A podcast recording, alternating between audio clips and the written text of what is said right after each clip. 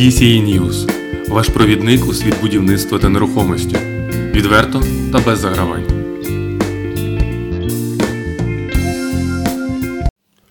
Всім привіт! З вами Андрій Рижиков, і сьогодні ми поговоримо про те, чому вже зараз треба активно розвивати зарядну інфраструктуру для електромобілів. За даними McKinsey, в найближчі два роки буде представлено близько 250 нових моделей акумуляторних і гібридних електромобілів. А протягом п'яти років на дороги вийде більше 50 мільйонів електромобілів. До 2030 року їх кількість збільшиться вже до 130 мільйонів. Щоб підтримувати динаміку зростання цих цифр, необхідно розвивати зарядну інфраструктуру.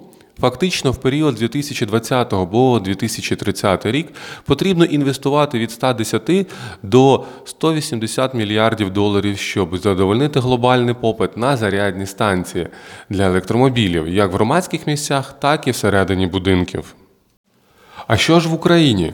Згідно з дослідженням АРС Груп, станом на 1 липня 2020 року в Україні зареєстровано близько 22 тисяч електрокарів та ще стільки ж гібридів. Весь же український автопарк на 2018 рік налічував понад 6,5 мільйонів авто. Фактично в Україні всього лише піввідсотка електрокарів. І хоча на відміну від Амстердама ми не декларували про повний перехід на нульовий викид до 2030 року, цей відсоток однозначно буде зростати. Якщо говорити про зарядні станції, то станом на початок вересня 2020-го їх чисельність досягла більше 8 тисяч одиниць, що на 60% більше, ніж роком раніше. Причому пункти зарядки відкривають не тільки у великих містах, а й на трасах державного значення. На трьох найбільших розвинених ринках електромобілів Китаї, країнах ЄС, а також Великобританії і США. Е, зарядка в житлових і комерційних будівлях стане ключем до масштабування галузі. Однак без модернізації електричної інфраструктури будівель задовольнити постійно зростаючий попит на зарядні пристрої не вдасться. Це ж стосується і України.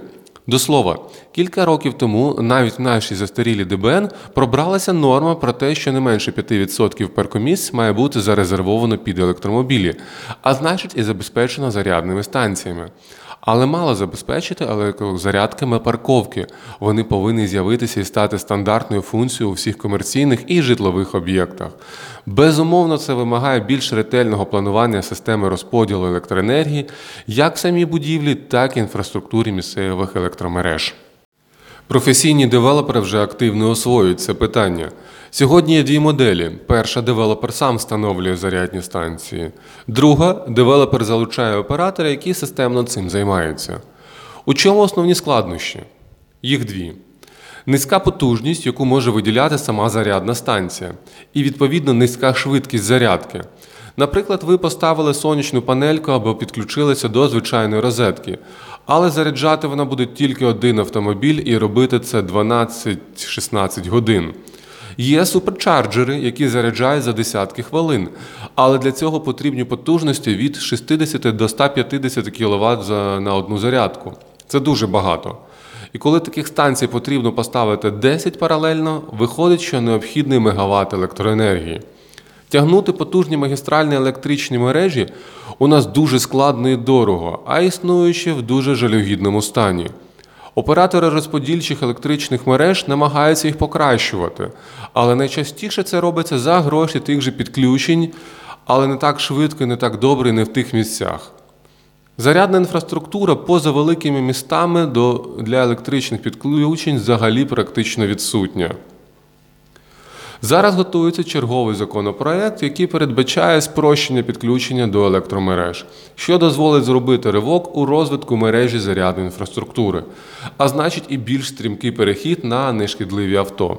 До слова, кататися на ком... Е, по комерційному тарифу на електроенергію не набагато дешевше, ніж на бензині або дизелі. Але абсолютно очевидно, що масовий перехід на електрокари неминучий. Тому всі громадські центри та ЖК треба активно обладнувати електрозарядними станціями. Заради інтересу провів у Фейсбуці опитування своїх підписників і друзів.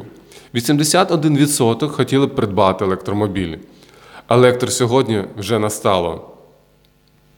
З вами був Андрій Рижиков. До зустрічі в наступному випуску та бережіть себе.